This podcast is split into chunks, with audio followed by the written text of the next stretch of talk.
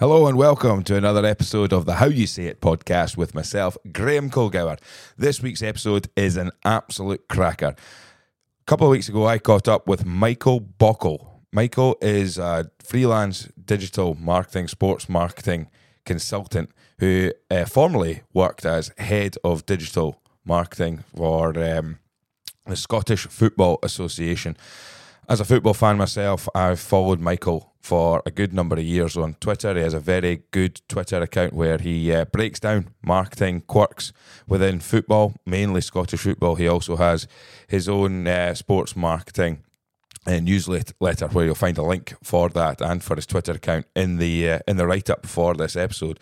But I mean this this is this is great. As a Scotland fan, as a Scottish football fan, I really really enjoyed this. And please don't feel that you have to be a football fan to to to take anything away from this episode because a lot of the things that Michael talks about is applicable in any kind of environment. If you're in sports marketing, uh, you're in normal marketing, digital marketing, or anything like that.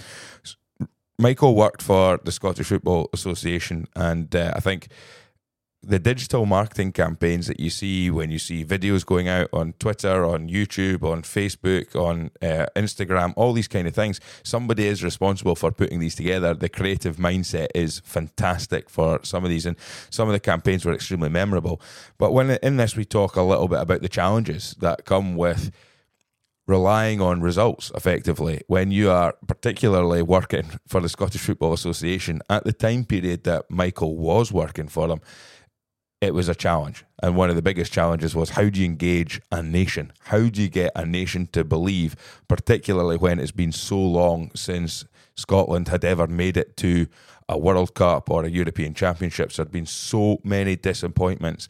And so many people had become disengaged with the national football team. So when Michael took over in 2016, it wasn't an enjoyable period of time. And in that time, Michael was also head of digital uh, marketing and communications in uh, in a period when Scotland probably suffered its worst result, losing away to Kazakhstan. We talk all about how Michael had to deal with that from that point of view, having obviously one foot in the camp working for the Football Association and another foot in the camp being a football and a Scotland supporter, which he has been all of his life.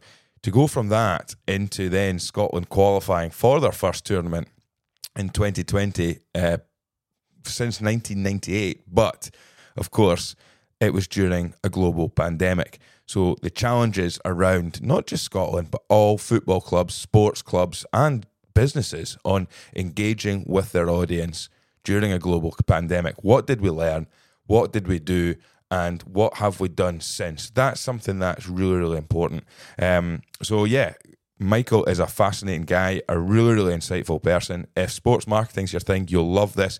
If marketing communications your thing, you'll love this. Lots and lots of lessons to to be learned from Michael, who also now is what you know. It's not just football. He's worked for the Open uh, golf and also has been working for. Um, the Glasgow Comedy Festival as well. So not just football uh, that Michael's involved in, it's all sorts. And and I find I found this conversation absolutely fascinating and very, very insightful. So hope you enjoy.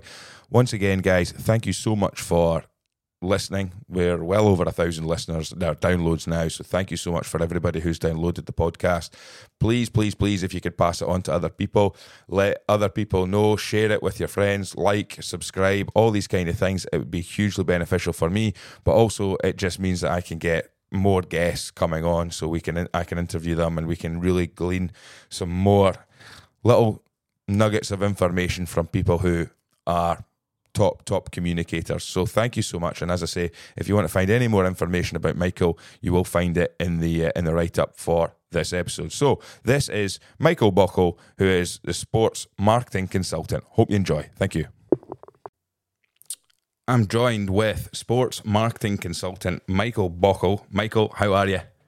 I'm good, Graham. I'm good. Thanks for having me on. How are you? I'm very well, thanks. It's uh, it's great to, to, to chat. I uh, I was saying to you just before we started recording that I've been following your Twitter threads and twi- uh, tweets and everything like that for, for a good number of years now. Um, for those listening who don't know who Michael is, uh, you know you've been involved in sports marketing for, for quite some time now, and you, you sort of focus a lot on sort of Scottish football as well as other sports as well. Yeah, I do. Yeah, I worked uh, a number of years at the, the Scottish Football Association um, with, with the Scotland national team, Scottish captain across all the sort of things that everybody kind of forgets that governing body does with it. Um, you know, growing the game in, in the Scotland. And yeah, you know, I'd always had an interest in, in sports marketing and football marketing and kind of took a long way to get into football as a full time job at mm-hmm. that uh, moment in time. And then um, more recently, um, went out and freelance and, and did my own thing and worked with, with different clients across it. But yeah, as you say, you know, I've always had uh, an interest in sports marketing and really Scottish football and just wanting, sounds a bit wanky if truth be told, but just betting Scottish football has always been sort of close to my heart in terms yeah. of when I was at the Scottish FA and now subsequently since I've left that, you know, things like the, the Twitter threads that you mentioned where I've been went out and reviewed people's email activity uh, or club's email activity and some of the other sort of things they might be doing memberships or you know even silly things like Giphy accounts and stuff yeah. like that and, and subsequently you know got my own sports marketing newsletter which as you say has got a bit of a Scottish slant as well it's a kind of a bit of a follow up from um, again when I was at the Scottish FA myself and Chris Sampson um, who who's got a blog on on um, Scottish sports market, and we ran a podcast, mm. and that was through the Scottish FA, and that was really uh, the Scottish football market and podcast. We did sixty episodes, and again, you know, that was something that wasn't part of a job remit, but it was something that we were both passionate about. Both wanted to see if we could bring on guests and offer advice to help Scottish clubs at all levels of the game, mm. and I think that was always something that came we wanted to come come through was that we were just want any club to to be able to to better what they were doing and better the game. And, and for the ultimate aim of you know for the fans um at the end of the day. So yeah it's one that I, I, I keep my keep my toes in the water so to speak um when it comes to it. And uh, yeah give me a sort of bone with it and I'll, I'll I'll run with it. Brilliant. I mean, when you were growing up, then you know every most most young lads are wanting to play football and they're wanting to get involved. Was that a path that you wanted to get involved in, or did you always look at it from the the other side of the the business and sport side of things? Oh no, don't don't get me wrong. At a young age, wanted to play football and was playing football just about every day as you, as mm. you could, and you wanted to. You, you harbour dreams as an eight-year-old of being a, a professional footballer, and then realistically, by the time you're about twelve, realise you're not actually that good to, uh, to get to that level, especially for the north of Scotland. So, um, yeah, no, like I always wanted, uh, always loved playing football when I was younger, um, and then just obviously as you grow older and you start having a pick career wise and stuff like that, I, went into marketing and you know I think when I started when I was at university, I don't like giving uh, too many spoilers with my age. Like I'm in my late thirties now, so you're talking about I went to university in two thousand and two, or mm-hmm. started mm-hmm. university in two thousand and two. The whole concept of sports marketing was a bit, you know, it wasn't known widely. Yeah. Um, and if it was, you know, the opportunities were so limited. Um, and, and so, you know, I was, when I was at university, I was looking at it going, you know, it's, it's advertising and create, being creative in those agencies. That, that's where I want to uh, uh, go into. Ironically, I ended up in SEO to start my career, right. which is the complete opposite end of, or it was at the time um, when you start looking at how to rank on Google. But you know that that's where it was, and but that passion and, and willing want to, to be able to work in sport um, from mm. from a marketing point of view was there um, from the very early stages of, of my career. Yeah, I mean it's interesting that you talk about how far sports marketing in the UK and in Scotland in particular has come. You know, it wasn't actually that long ago where football clubs weren't had, didn't have a Twitter presence or online presence very much at all, and it was all. I mean, when you look at some of the sports, particularly, you know, you go down one some of the mainstream sports like football, it's there's the the old fashioned traditions are still very much there in the sense that you know as long as people are coming through the gates and paying their money, it doesn't really matter how we're getting our message out. Whereas now, I mean, it's it's everywhere, isn't it? When you were when you were coming through was there did you constantly look at Scotland or did you look at other countries and other sports and take examples and, and, and case studies from them and how they were doing it and what, what could be done and transferred into Scottish football and other sports in Scotland? Yeah, I think obviously you look at what's on your doorstep first, and, and it, this is no slight on, on what Scottish football w- w- was happening, but there wasn't much happening, mm. you know, in the in the early noughties. From uh, out with obviously the, the big clubs and the, the big sports. So I ended up spending three years in Australia, um, uh, around about 2012 to, to 2015, and um, that's when you know my eyes were opened far more yeah. to to what's possible and, and, and what's out there. And you started to see, you know, I'm a big podcast fan, which is handy for being on something like this. But um, you know, it was interesting to um, start listening to podcasts like Sports Geek mm-hmm. and mm-hmm. one or two others that were, were starting marketing podcasts that were starting to come out that were talking about different things. And you know, you start when I was over there, I saw a lot of what NRL, AFL um, we're doing cricket Australia, the big with the Big Bash League, for example, and then you you start going right. Well, what that that's Australia. What's happening in America? And you look at well all the sort of big sports over yeah. there, but even you know MLS who are who are still are, but at the time were more than others. We're, we're having fight for you know fans and eyeballs and, and what they were doing then that's not even touching on the college sports. But by that point, you know, you start looking at what had been happening back home, mm-hmm. and then you know within the, the Premier League as a football fan down south, and you start he starts on the shoots of more things. And as you say, you know the social media, I think highlighted a lot more because it was easy uh, to see what other clubs started doing. Yeah. You know, yeah, you could go into a clubs' websites and stuff like that, but if you weren't hearing directly from a club, which why would you if you were, uh, you know, somebody living in the north of Scotland like I was, and who maybe followed Liverpool when I was at in, in secondary school. Mm-hmm. Liverpool weren't speaking directly to me. Nowadays, I would I wouldn't be right across it all. You know, social media, I'd probably be receiving emails, and no doubt, you know, looking back on me as a you know, 11 year old who had Liverpool strips and, and various other things, you know, I'd be like, well, I want to be a member of, of all and that sort of thing. You know, this sounds ridiculous, but I remember being a seven or eight year old or something, and one of my family members had signed me up to it was the World Snooker fan club. Right. You know, I was getting letters from like Stephen Hendry.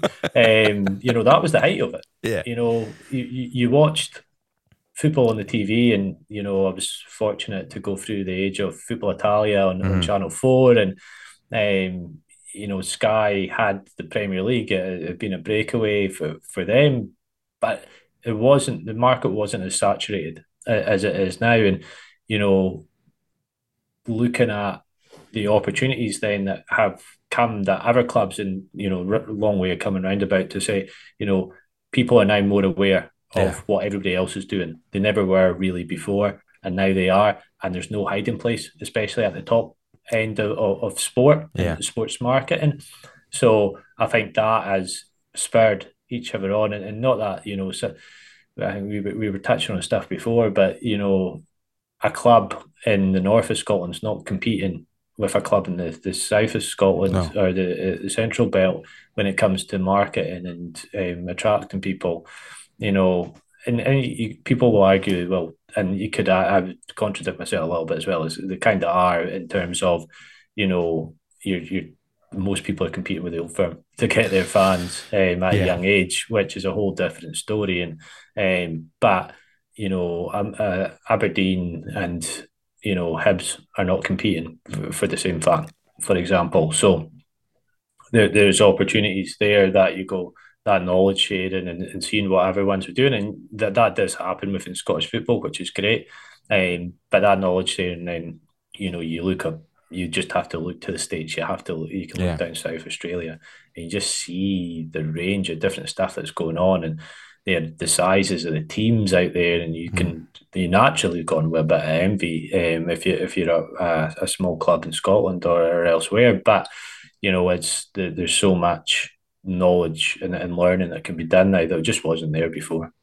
Yeah, I mean, it's interesting you talk about like the the, the small young lad that's in the north of Scotland, and, and how can he be feeling, or, or young girl as well, potentially up, you know, anywhere in, in, in any part of the world now. You know, we are just looking at it when you were growing up in the UK, but the globalization of it all through social media. But it, you know, it just boils down to the connection and engagement, isn't it? And it's how clubs can do that. But then you're talking about the massive marketplace of the English Premier League or or other things like that. But you also do work with a small small Nairn county in a small town of ten thousand people up yeah. in up in the up in the north of Scotland. And but the fundamentals can remain the same, can't they? I mean, at the end of the day, it, it doesn't matter whether it's Liverpool, Manchester United, Chelsea, Arsenal, Man City that are connecting and engaging with supporters in China, Hong Kong, Bangalore, or wherever it is, it, it still comes down to how you can connect and engage and create that community uh, of, of of supporters.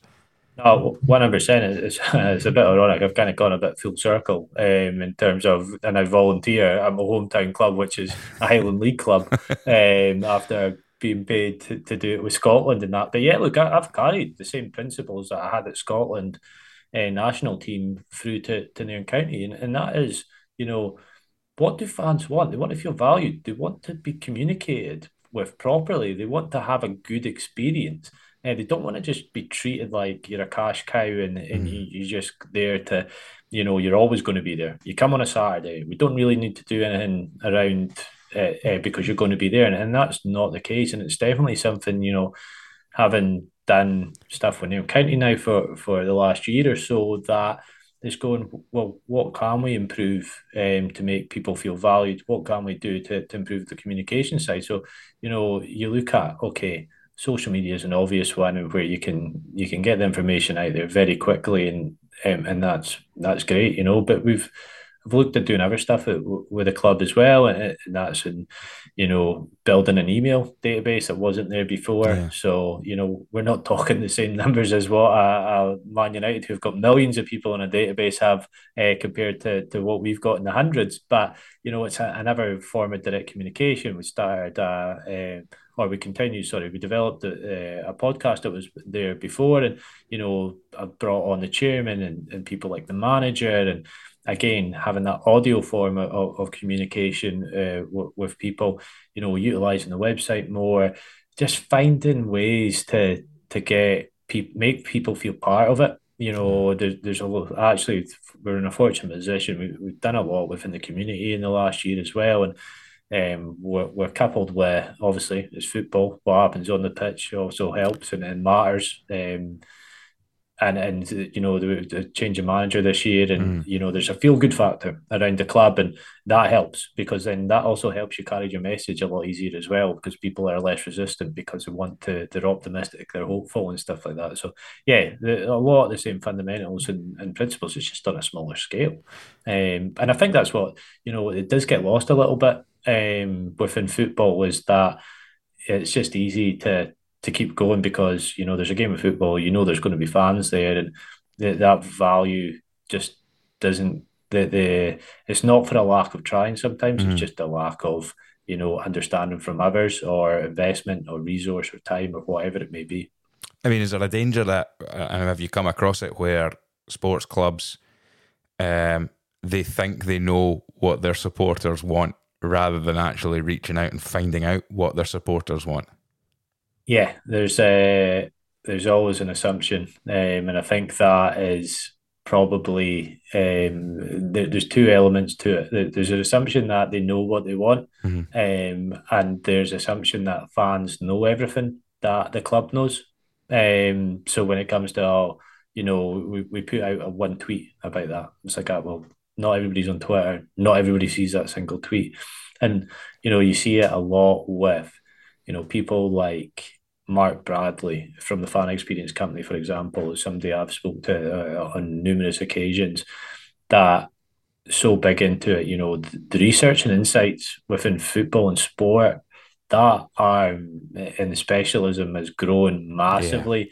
Yeah. Agencies like Two Circles, um, who are data driven, is understanding you know behaviors. And it's not just uh, what people say because you'll know yourself. You know, people fill in surveys and they say some one thing and actually do comp- something completely different. So yeah, you know, again, if you look at what things I've taken from Scotland and, and applied to the county. Surveys were a regular part of, of my time at Scotland. I'm sure they still are for, for the team that are there.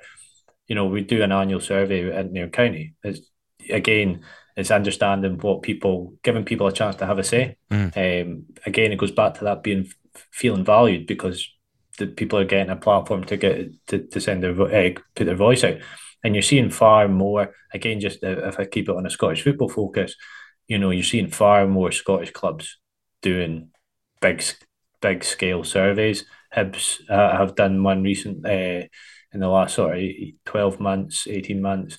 You know, clubs at all levels um, yeah. do them regularly, and I think the value and insight that you can take from that as well, and it, it sparks ideas. You, you start seeing behaviours. As I said, you've got to marry it up with the different data that you might have available, um, but it is a, a valuable tool um, for a multitude of reasons, not just the, the information you get. Do you think? Do you think football is behind the curve at the moment with how they can actually get the fan experience better?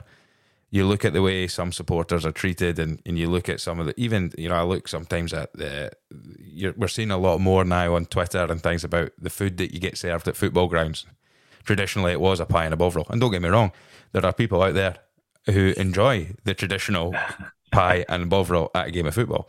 But yet now we're seeing all these different accounts, footy foods and stuff like this coming up, and you're seeing some of the food that's on, uh, uh and to a degree, some people turn their nose up. I think was it not when Tottenham opened their new stadium, there was like yeah, a cheese yeah. and wine bar or something like this, or cheese cheese and wine tastings and things going on. Yeah. But that just opens up to a new market, and it's just a, it's just changing the the concept of what the football fan should expect when they go into the terraces. So, how difficult is that to get into such a a, a sort of what's a slow moving traditional organization to try and get up to the pace so that you can attract more people to to come to the grounds and the games. Yeah, no, I think you, you, you touched on a couple of interesting things there.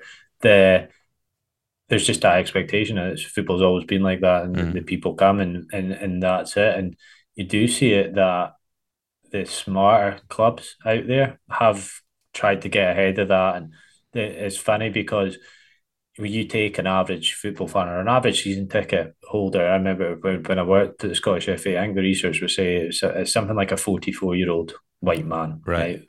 Which, you know, worryingly, I'm, I'm, I'm catching up to that uh, in, a, in, in, a not so distant future. Um, but, you know, you look at what do they expect when they go to a game of football, and and for certain people, they just want to go in they just like it sterile. They just like it that it's they're going to football and whatever else. But you mentioned there about you know different audiences and you know you can't rely. Yes, you've got to cater to your your core fan. There's there's no getting away from that. But you also have to understand that clubs need to try different things, and I think clubs are scared a little bit. You know, there's there's two elements to it. There's that scare scared to put the the investment in the the money in because if it doesn't pay off, then it's wasted money, which is valuable for a yeah. lot of clubs. Um, different when you're at a big level. When you go down south, you go to a club in the Premier League, Championship, down to League One, League Two. At least clubs have got fan zones outside the grounds now. They, they, they're realised, you know, they look at the Germans, they look at what's happening in, in America and, and, and other places, and and having people there for longer, having a good time and spending more money is actually good business. Um, whereas, you know, again, in Scotland, it's hard because the willingness to, to invest is difficult when money is tight and you have to account for every penny and you're looking for an ROI, ROI on every pound that's spent in, uh, put in. Um, and then also, they're scared of trying something new because yeah. you're going to get a. They're scared of what people will say on Twitter. You know, they're scared of you know why are we trying all this nonsense, Americanizing our game or whatever it is. But actually, it's it's not about that. It's about making, as you say, attracting different audiences. The family one is a big thing. I think, you know, uh, uh, if I touch back on, on Mark Bradley and the Fan Experience Company, the, the work that they've done with the EFL mm. was a big thing around. They just decided, to, well, they didn't just decide. Obviously, there was there was a reason for it, but You know, they had to make more of a focus on on families and, and attracting families to the game. Developed the Family Excellence Awards, and you look at the attendances that are happening at the EFL have continually been on the rise. And that's because the hard work has been going into to attract different audiences and improving that fan experience. You know, yes, you're your hardcore or your core fan that's going to go home and away, um, has the same seat, wants their pie, wants their bovril. Doesn't matter that the the toilets are a bit yeah. shoddy. You know, they they're they're there, and, and that's fine.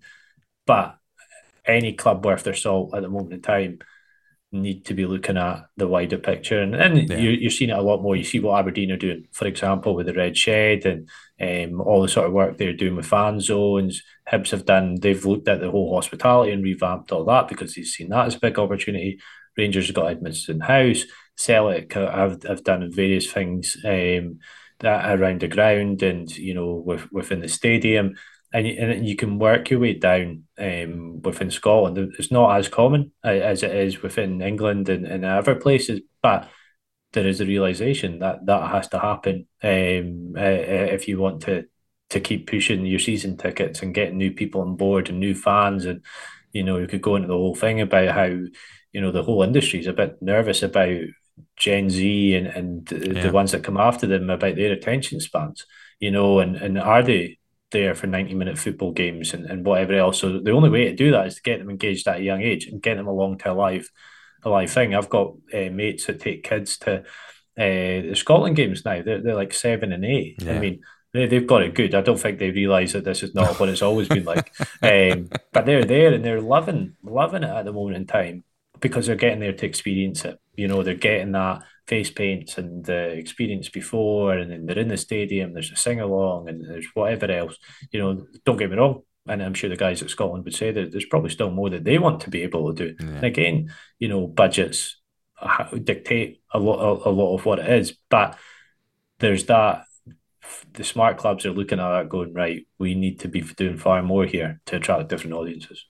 Yeah I, I, do want to come back to your time at Scotland actually to, to talk a bit about that. But before you know I think it was Bill Shankly who famously said you know football without fans is nothing. But then in March 2020 uh, football clubs around the world basically uh, stopped having supporters coming through. Did that force a lot of football clubs into having to really do more to try and engage with their supporters because they just knew that the core that would normally come down on a Saturday or a Sunday or whenever it was to watch them, they weren't going to be there.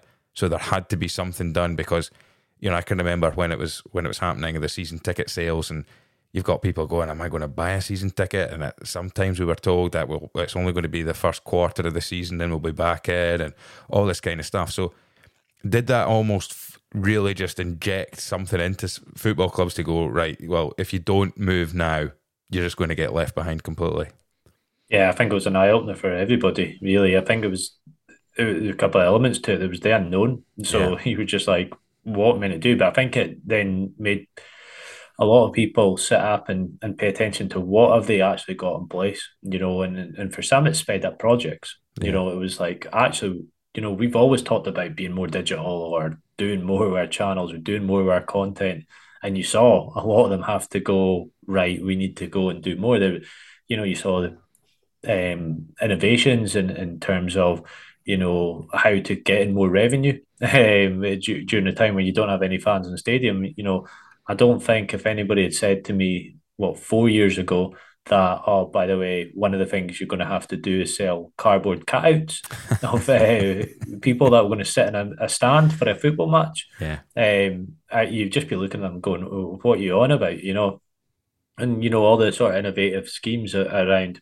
um you know ticket buying tickets that, that weren't there um yeah, for, for games or you know as you said people were buying season tickets on blind faith yeah, blind like they, they weren't sure, and that, and that just goes to show the power of football. Yeah. you know, and, and and what it means to so many people. But one of the big things it did do was expedite people going, how do we do paid per view football?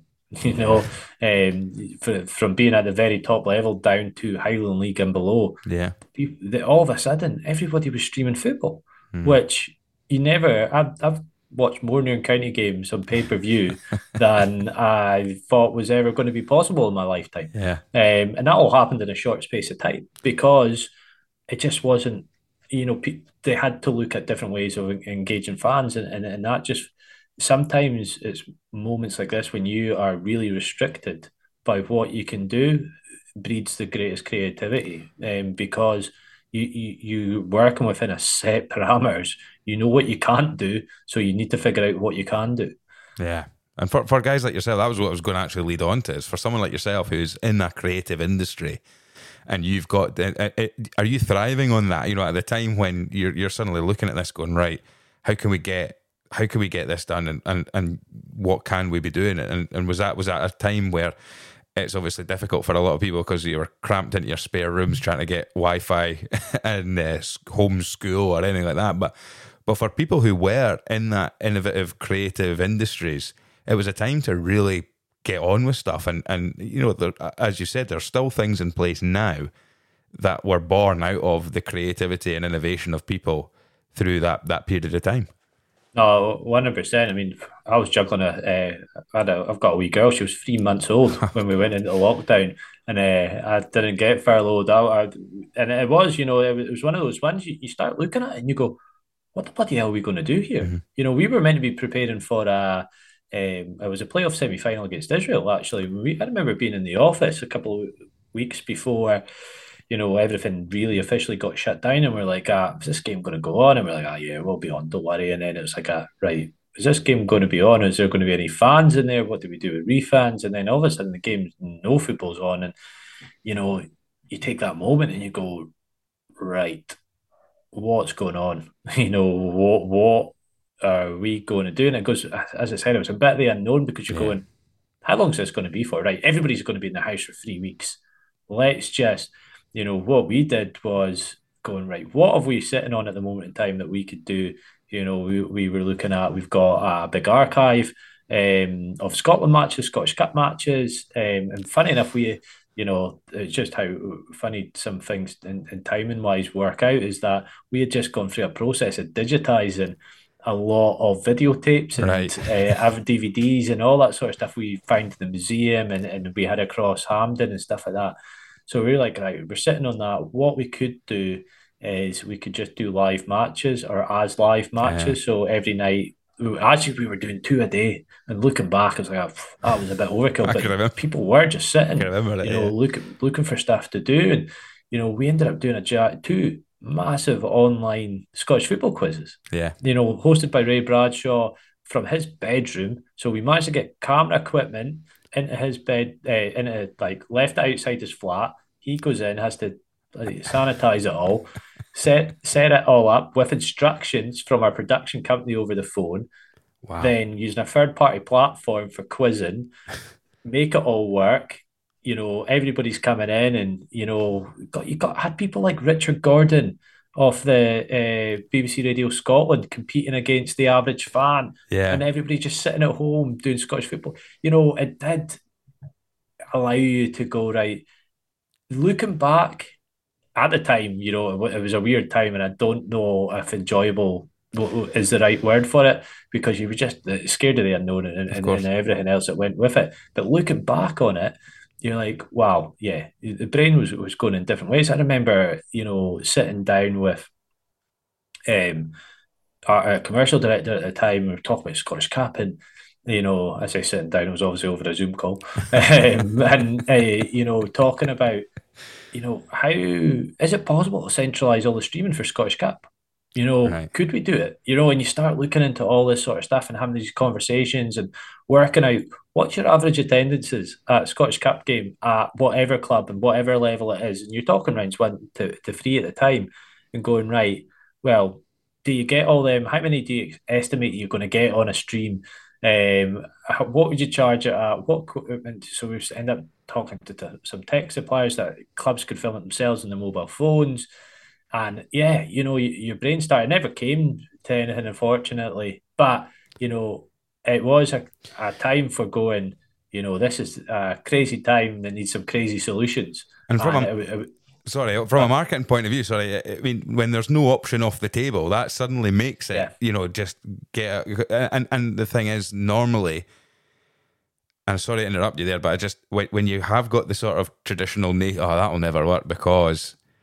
You, the, the, you, the, the, what's the alternative here? Then you're you're Yeah. literally just saying, well, if we don't do that, then that just, that just doesn't happen. Then Yeah, it takes bravery. Uh, and, and that point is, you know, you are having to come up with the bold and, and, and wonderful ideas and going, you've got a short period of time to stress test it, um, make the numbers work or not, as a as a case may be at sometimes. And I think that's where you look back and, you know, there- there's a million different reasons why it never happened.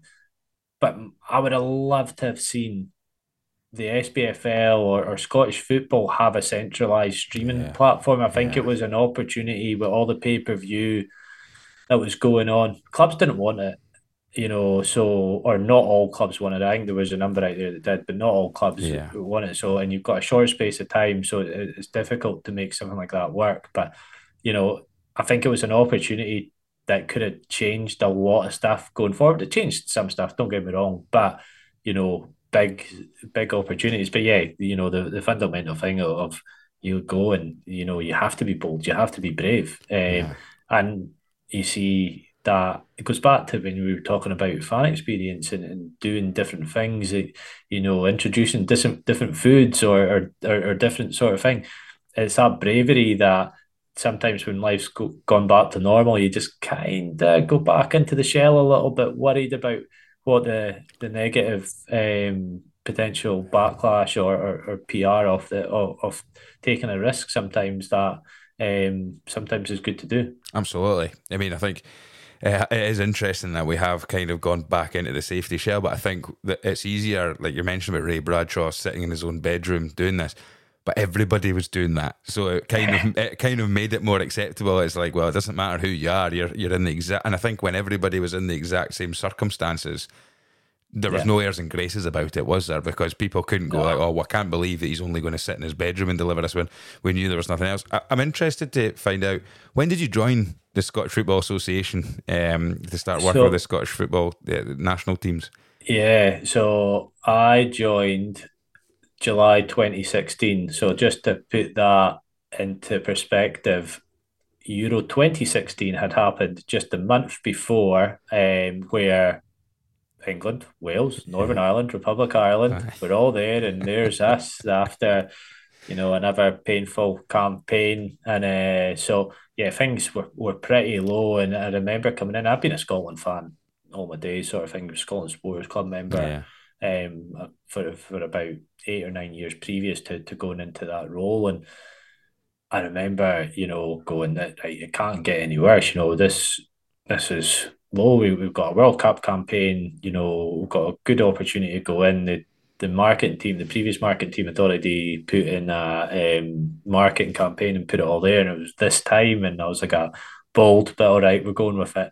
And then um, you know, you you do a lot of stuff. We we got some wild PR off uh, changing the goal music for, from doing a vote and bits and pieces come in as, as the goal music at the time. And, you know, you do a bit with George Bowie at the uh, Hampden ahead of the Lithuania game. So, you know, and you, and, and brilliant, you know, we first game of the campaign, we, we're away at Malta, we win 5 1. You know, this is, that, yeah. this could, this could be it, you know, this could be the campaign. And then, you know, you, you welcome Lithuania to, to Hampden and you go, "Ah, you know, we've had some close games with Lithuania at home in the past, but we've always beat them and then it takes a injury time uh, header from uh, or, or finish from James McArthur to um, get us a one goal drop with, with Lithuania, and then you go away to Slovakia, lose three 0 England three 0 and you're staring down the face of crowds of fifteen thousand at Yeah. Hampden in March. So when I thought things couldn't get any lower, they most definitely did. yeah, yeah. I mean that. That I mean, 1998, the last time Scotland had qualified for a for a World Cup for any sort of tournament and anything like that, and we just went through uh, similar to yourself. A Scotland supporter followed them home and away, and uh, got the battle scars to show to show it from some Yeah. some horrible trips. And I mean, from a camp marketing campaign's point of view, it must be so difficult to try and raise the hopes and expectations again and Yeah. again and again after having to go to that well so many times Yeah. and try and convince a whole nation that it's going to be better this time. And then you've got such a small uh, in a in a in a you know if people are listening who maybe aren't familiar with the campaign qualification, it's it's a, it's the finest of margins where you know. I mean, I can remember that day when we drew with Lithuania, and that effectively we knew then that, we're going to have to we're going to have to go someplace to pull a rabbit out of the hat if we've got any chance of getting back on track with this campaign. Yeah. So um, when when when you have all that work put in place to build up to it, and then it goes so badly. I mean, I was in Kazakhstan for goodness' sake when we I, lost. I was also there, so, I never paid to go there, Yeah. fortunately. So, wait, well, I got how- paid to be there. Well, right, okay. Let's let's look at that. I mean, you could argue that for some people that they argued that's one of Scotland's lowest points in the history of their of of, of the Scottish Football Association. Effectively, Yeah, yeah. how do you deal with that from a marketing point of view? It's a very good question because at that point I did start questioning how you do it because even after so you go back to that quickly, you go back to that Lithuania campaign, you know, the what I always, you know, had in my head is, you know, the, the hope is what is in the DNA of a Scotland fan. You know, you you, you get your your core group. So we probably go into that, you know, group where, you know, we'll we've we've been there. We go to the camp, uh, the home games. We go to as many away games as you can. You know that eternal belief that we're going to do it one day. We're going to do it one day is there. Then you get those on the sort of periphery of it. You know that will be there for the good times that maybe drift, and then you've got the ones even further out that are only there for the good times Yeah, in the major tournaments, but day to day or month to month, they're not really. Oh, that Scotland lost again. Uh, typical, you know, always Scotland losing. So when you have the campaign like the Lithuania one, you realise that you've got to get eh, all the fundamentals and the foundations in place so that when the thing the good times are good, eh, the, the infrastructure's there, and you're going to go and you're going to go. When the shit is hitting the fan, you're just hoping that. So our job is really build the hope, and then the whatever impending doom happens because it's Scotland. You just hope that people's belief doesn't go back to rock bottom. Yeah. That you've done enough, whether it's through the content we've been doing, the messaging, the the value that we're trying to make people feel, that it doesn't go all the way back down. But you know, you've got to build it up, and it is a sort of a process. And when the highs are high, you've got to ride them. You know the, um, so you know, and it's funny because for, for those who aren't familiar with, with what happened in that Lithuania campaign, as I said, we went away to Slovakia, lost 3 0, lost 3 0 in England, 15,000 people coming to the next game in, in March. And we knew we pretty much needed to win just about every single game from there on in and hope things went our way. And we nearly did it. We nearly Yeah. got into a playoff at the end of it. We were 1 0 up at half time in the final game. Um, and we needed to win that game away to Slovenia. Fast forward to Kazakhstan, and it was a whole different set of circumstances. It, it, it was a weird time with Scotland. There, there had been the whole Michael O'Neill saga, you Yeah, know, right. of of trying to get him in the door, and ultimately, you know, cost Stewart Regan his job. And Stewart Regan had a lot of his uh, detractors and stuff like that. But uh, as a person that I dealt with on a day to day basis, you know, I, I, I can't speak highly enough of him because you know, yes, you can disagree with decisions that have been made and and, and Scottish football as a whole, and you know, the, as much as I think uh, certain individuals in certain role, high profile roles in Scotland, uh, Scottish football governance c- could do maybe better or Yeah. whatever else. They really are just the fall guy for decisions that go on behind the, the, the, the scenes and stuff like that. And Stewart is a guy that would stop and know the name of every single employee he walked past Right. in the corridor, which I say I think it says a lot about somebody. Anyway, so he loses his job, and you, you know you, you look at it and you go right, right, who's going to come in? So the, there's names getting banded about, and uh, you know I, I don't think I truly believed it was going to be Alex McLeish, and, and the next thing you know, you know he he gets appointed for a second time. His record the first time around was sensational. You know uh, when you look at it in the Yeah. cold light of day, so you you've got to hang on to that, and you know we did a lot of content around that, and the belief that you know if you don't believe as somebody working in that organization with that team that you're going to do it, how do you expect others to, to, to believe that? So, you know, you go in and we have that, um, you know Nations League campaign. You Yeah. know that ultimately ends well, um, Yeah. which which is great. And then you go into the qualifying, and you know, seventeen degrees outside, and the, the day's building up to, to that game, and before you know it, you're you're two 0 down, you're three 0 down, and away to Kazakhstan, and you're going, wow, right? How, uh, from our point of view, how how do we, we go back? You know, I don't. I was doing the live tweeting that day, and uh, I I have a tweet that's was getting circulated for a long time after it was Kazakhstan are going are chasing a fourth. Oh, You know, it, it was the probably it summed up where we were. You know, I remember it. Yeah. yeah, so you know, you go away the next game after that, flew to San Marino, we went 2 0. At that point, deep down, you knew the writing's on the wall. Um, and you know the having sat there in San Marino and heard the fans, even at 2 0 up, Yeah. shout, fuck the SFA, and you know, you're sitting there in your in the in the, the, the tracksuit and, and whatever else. And by that point you're going, right, what what is it? We have to start looking at the future and, and you know, not that you're privy to what conversations and decisions are being made, but I think there was just that air of inevitability at that point. Had there not been that air of inevitability, then you know, if yeah, it would have been a whole different thing and and, and how we go about, you know, rallying the troops, so to Yeah. speak, uh, would have been a whole different ball game. But in the end, it was a case of uh, that decision was made not that long after, and then you're going in and going right, new manager, new opportunity. There's a lot of feel good with, with Steve Clarke with what he had done at Kilmarnock, um, and that was in the. So I think the, the Kazakhstan San Marino was in the March, and by the May at the end of the season, that was Steve Clarke in the role. So Yeah. again, that that allowed for a different tact and a different opportunity to say, you know, this is starting afresh, and this time, you know, where it, it, it means business and whatever else, you know, that you know, he had a, a campaign that was we, we knew we had the playoff.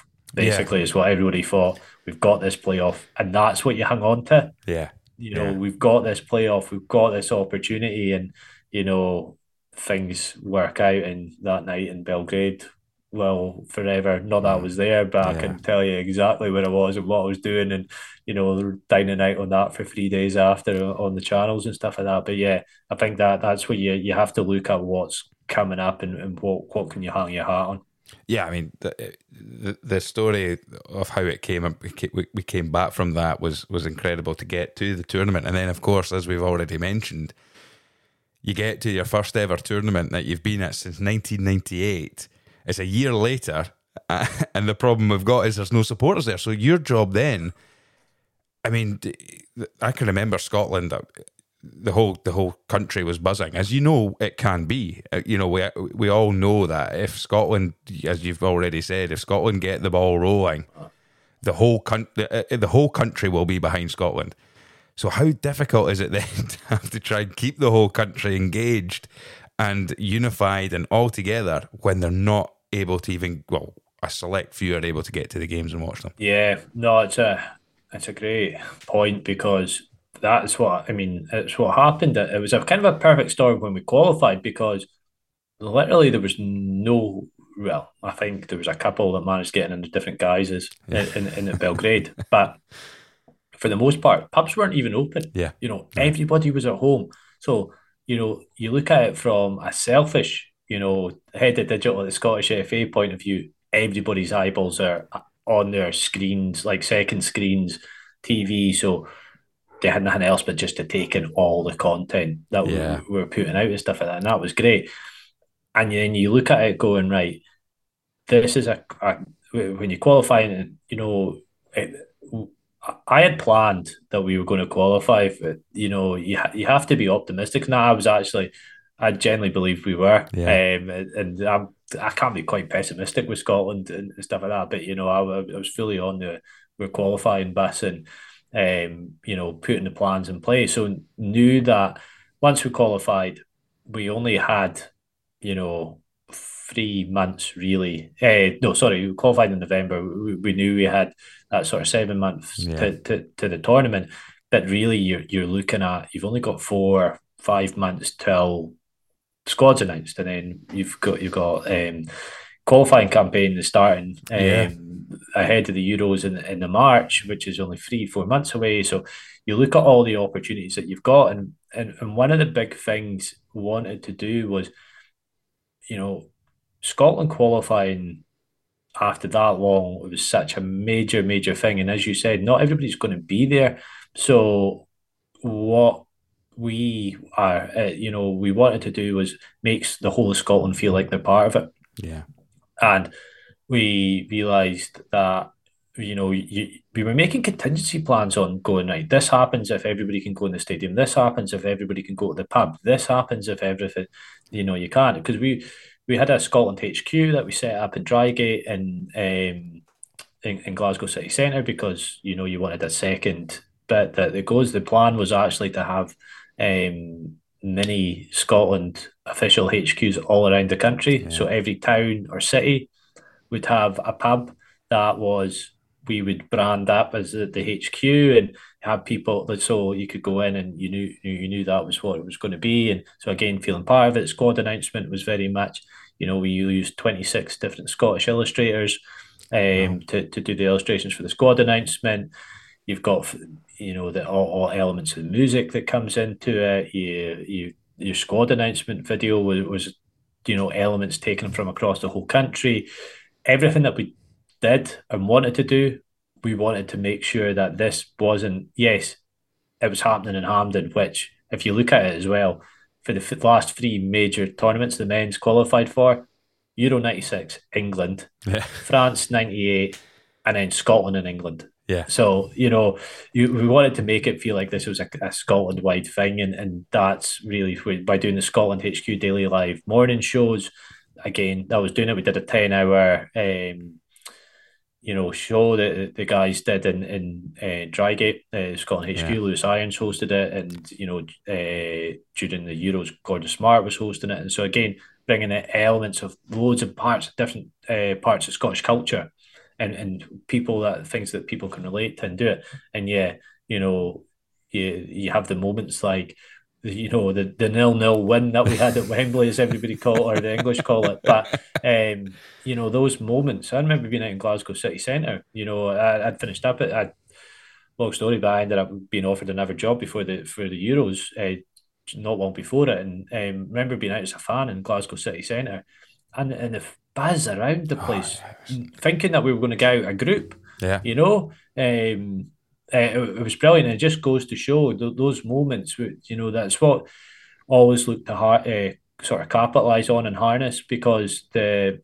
you know when we Leigh Griffiths scores that um, second free kick against England, that moment in time, oh, forget what happened you know, two minutes later, we created a video that lasted longer than our lead. Yes. Um, with all the fan reactions on it. I remember, we did yeah. the same for, for, for Belgrade when we, yeah. uh, the, you know, the penalty shootout and David Marshall save, and using what it means, you know, content is the big driver for a lot of this. Is, is showing what it means to everybody and, and that everybody's on the same bus and, you know, using other platforms and podcasts and, and people to just come on that journey because that's what we didn't want it to be a Scottish FA thing. We didn't want it to be a, just a Scotland national mm. team thing, as in those that were in and around the national team. We didn't want it just to be a Glasgow thing. You know, it had to be a thing for everybody that could feel part of it in a, their own special way. And I mean, how easy is it when something like um, "Yes, Sir, I Can Boogie" just falls on your ah. lap? It, it's a. I mean, you must be sick of that song now. Nah, you think you think. I know some people that are. I'm not. Yeah. I won't lie. I'm not. My three year olds. It's one of our favourite songs. Yeah, so it just goes, to show. Um, you know, it just goes. I think Scotland and music um, as a country go hand in hand. I think the uh, just a, a, crazy set of circumstances because it was funny when Andrew Considine was first called up to the squad. I remember the boy that sat next to me in the office he was like, should we play this pre-match? You know, yes, sir, I can boogie. And I remember going, nah, because I was, I was, I had a lot, I was doing a lot with the playlist at the time, and I was like, yeah. ah, I'm not sure because I, I wasn't sure how Andrew Considine felt about it. Yeah. Um, so I was very hesitant about that. But obviously, at the same time, the open goal boys have gone absolutely big on it. then you see Kieran Tierney's got it on as uh, at the end of the match, and then from there it's just right. We're we're jumping on this.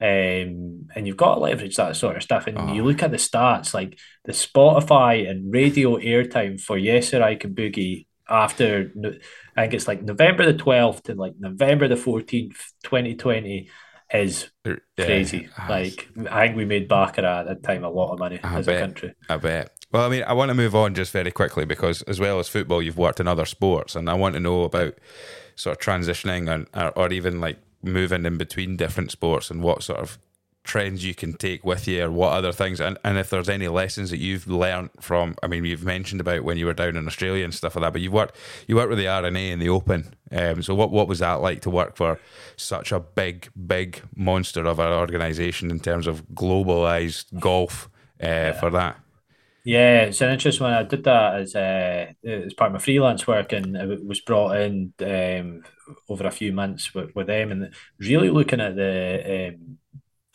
sort of fan journey, uh, online mm-hmm. fan journey with them, especially around website and um, app and, and, and ticket buying, and hospitality buying, and you know, phenomenal.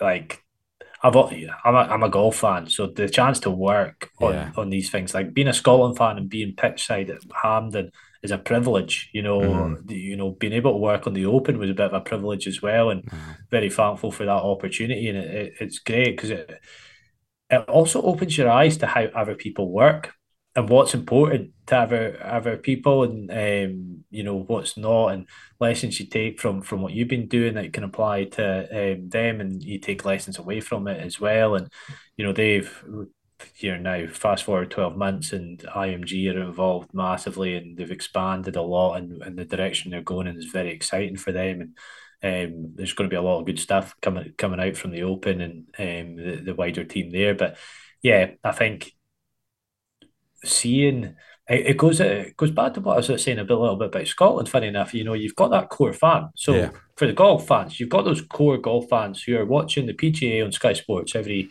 every week. You know, you've got the um, then you've got you know your your more casual golf fan that'll dip in and out of it, but know what's going on, know the latest to who's who's on form and not, and then you've just got those the, the casual watcher that watches the majors, you know, and, and when I say watching majors, they watch the Open and the Masters, yeah. you know, not so much the US Open and, and PGA, and no disrespect to them, um, and then and then they watch the Ryder Cup as well and then you'll just have people that just like a major event and like going to these sort of things and um, so th- there's a bit of crossover in there and it's understanding your audiences again you know and it's interesting because the open's a global thing you know I'm sure, I'm hope I'm not giving away any spoilers uh, and, and, things I shouldn't be saying. But you know, when the opens in Scotland, the R&A see an increase in American ticket buyers.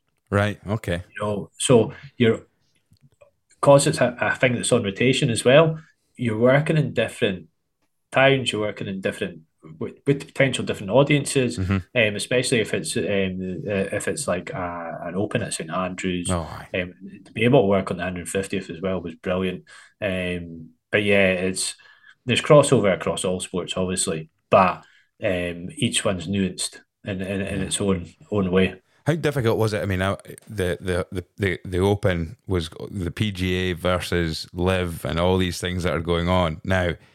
There's such a, a you could see some media groups and they were trying to build the narrative of, oh, there's going to be LIV golfers here, there's going to be PGA golfers. Are we going to see LIV versus PGA? And it, it's kind of been there, but it's not been there. If you know what I mean. Was it a difficult one to sell? Because I mean that captured the imagination of the not so golf fan, didn't it? I mean, I'll be honest. Yeah. That you you mentioned, I'm the third golf fan that you mentioned there.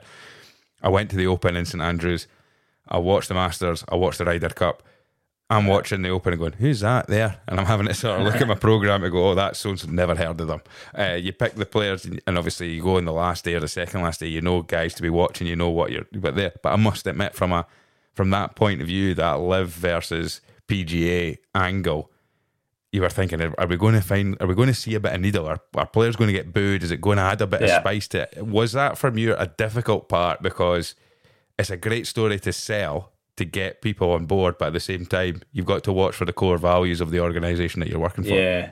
I think that I think the Open were in a fortunate position. They didn't have to even you know yeah. muddy the water with, with that stuff. You know they the prestige of of it being the Open, the 150 of Open at the time, and you know the, the players that are playing in it, they they're kind of in that neutral position as well. That it's not their tours. You know they, they don't run it. It's not like um, the PGA, yeah. which does the PGA Tour. Um, you know, so it's it's yeah they, they didn't have to worry about that. But then it's interesting because fast forward and there's probably been more eyes on it, but then coupled with the um, full swing on Netflix, you know, all of a sudden that narrative came a lot more to the fore, especially with Brooks Koepka doing as well as he did, and, and Phil Mickelson mm. as well at the Masters.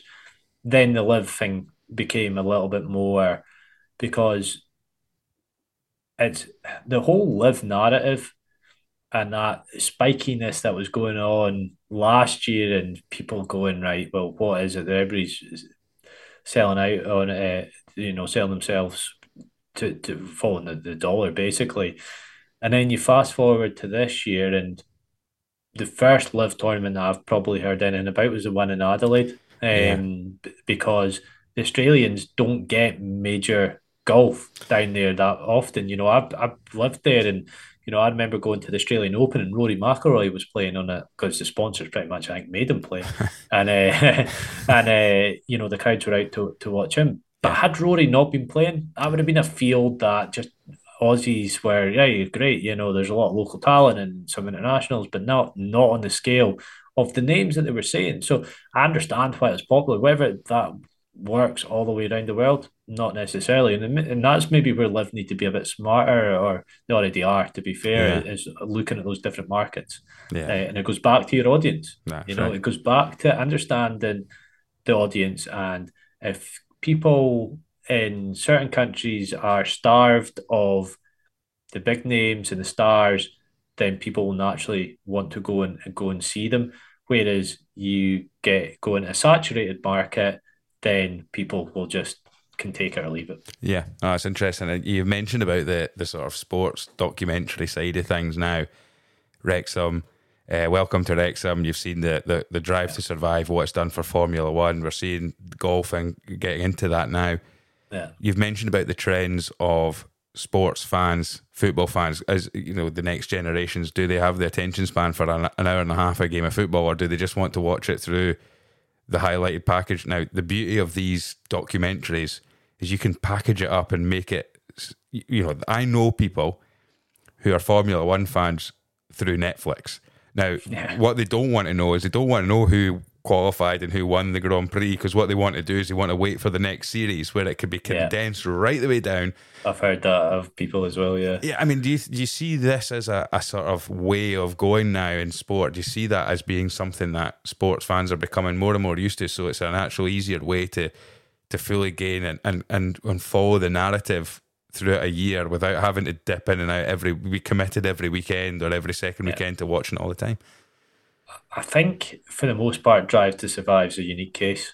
Right. I, I, I think everybody's tried to get in on the documentary side of things yeah. and the sports documentary, and you know, for every you know um, Last Dance, Drive to Survive, there is many, many more that you've not seen, mm. heard of, or they've just been they're too fluffy or, or whatever else. I'm a big football fan. I've not watched like the Juventus one. I've not watched, you know, because there's just so many out there. So you end up picking and choosing.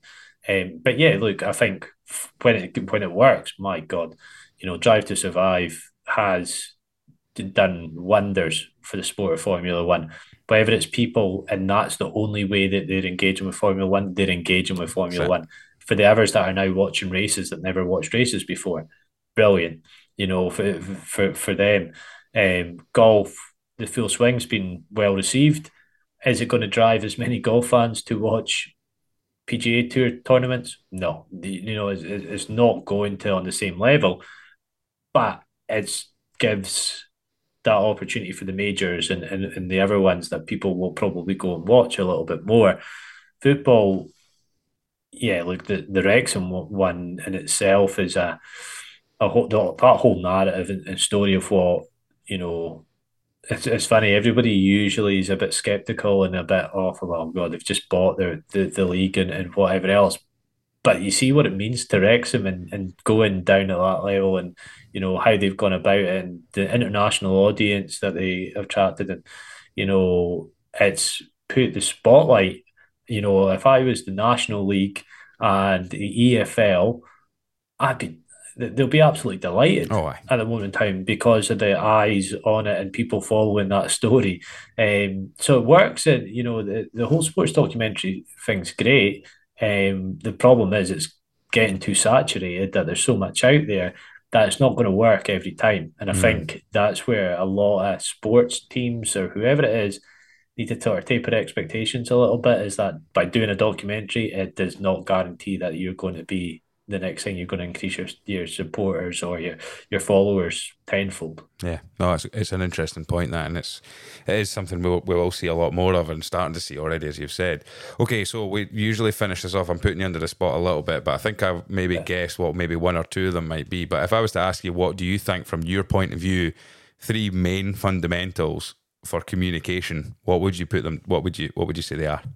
Yeah, I'd say don't assume everybody knows what you know you know, as I said, I think I touched on that at the, the, start uh, or, or during the podcast is that just because you've got all the knowledge within the um, your organization, your team, or whatever else, um, or, or whatever it may be, it doesn't mean that um, everybody else does.